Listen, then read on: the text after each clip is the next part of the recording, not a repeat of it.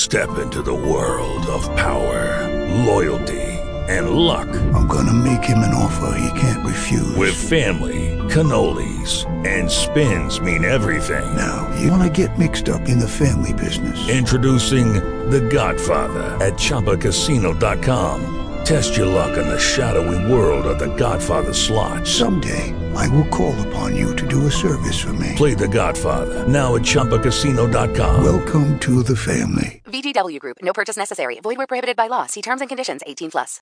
With Lucky Land slots, you can get lucky just about anywhere. Dearly beloved, we are gathered here today to. Has anyone seen the bride and groom?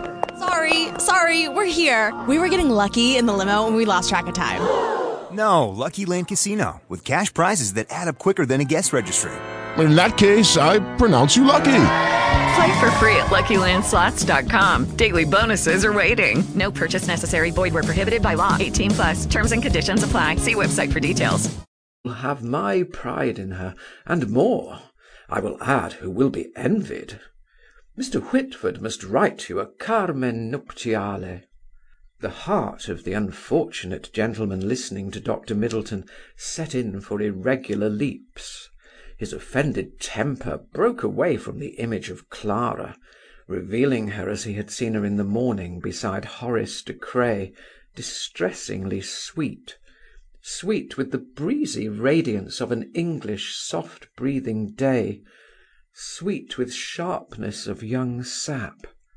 Her eyes, her lips, her fluttering dress that played happy mother across her bosom, giving peeps of the veiled twins, and her laughter, her slim figure, peerless carriage, all her terrible sweetness touched his wound to the smarting quick.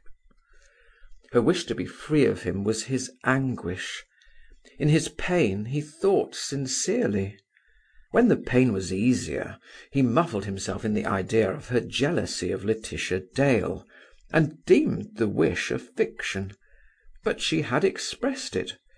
That was the wound he sought to comfort, for the double reason that he could love her better after punishing her, and that to meditate on doing so masked the fear of losing her. The dread abyss she had succeeded in forcing his nature to shudder at, as a giddy edge possibly near, in spite of his arts of self defence. "What I shall do to morrow evening!" he exclaimed. "I do not care to fling a bottle to Colonel De Craye and Vernon. I cannot open one for myself. To sit with the ladies will be sitting in the cold for me. When do you bring me back my bride, sir?" "My dear Willoughby," the Rev. Doctor puffed, composed himself, and sipped. "The expedition is an absurdity. I am unable to see the aim of it. She had a headache, vapours. They are over, and she will show a return of good sense. I have ever maintained that nonsense is not to be encouraged in girls. I can put my foot on it. My arrangements are for staying here a further ten days, in the terms of your hospitable invitation, and I stay. I applaud your resolution, sir. Will you prove firm? I am never false to my engagement, Willoughby." "Not under pressure?" "Under no pressure." "Persuasion, I should have said." "Certainly not. The weakness is in the yielding either to persuasion or to pressure.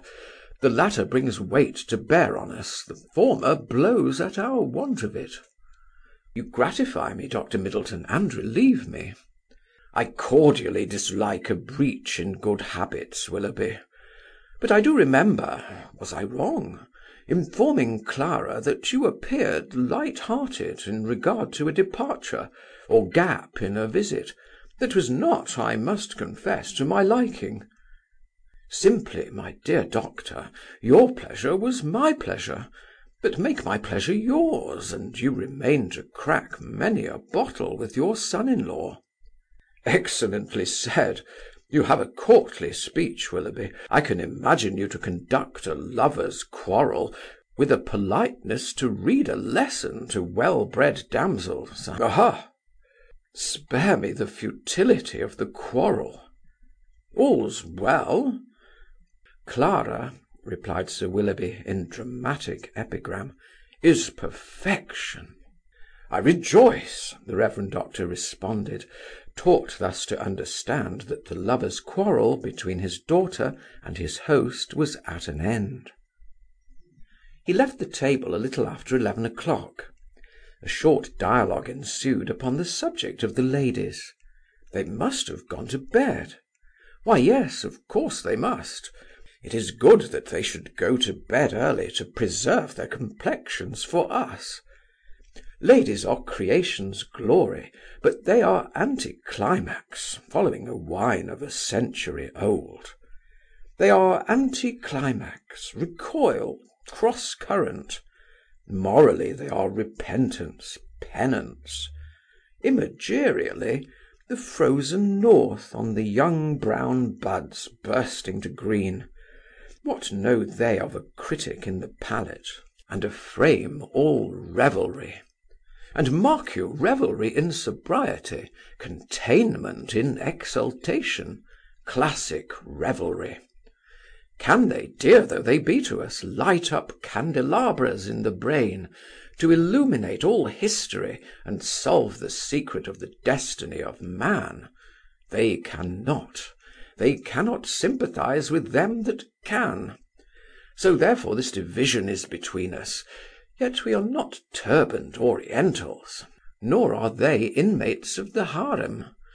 We are not Moslem be assured of it in the contemplation of the table's decanter.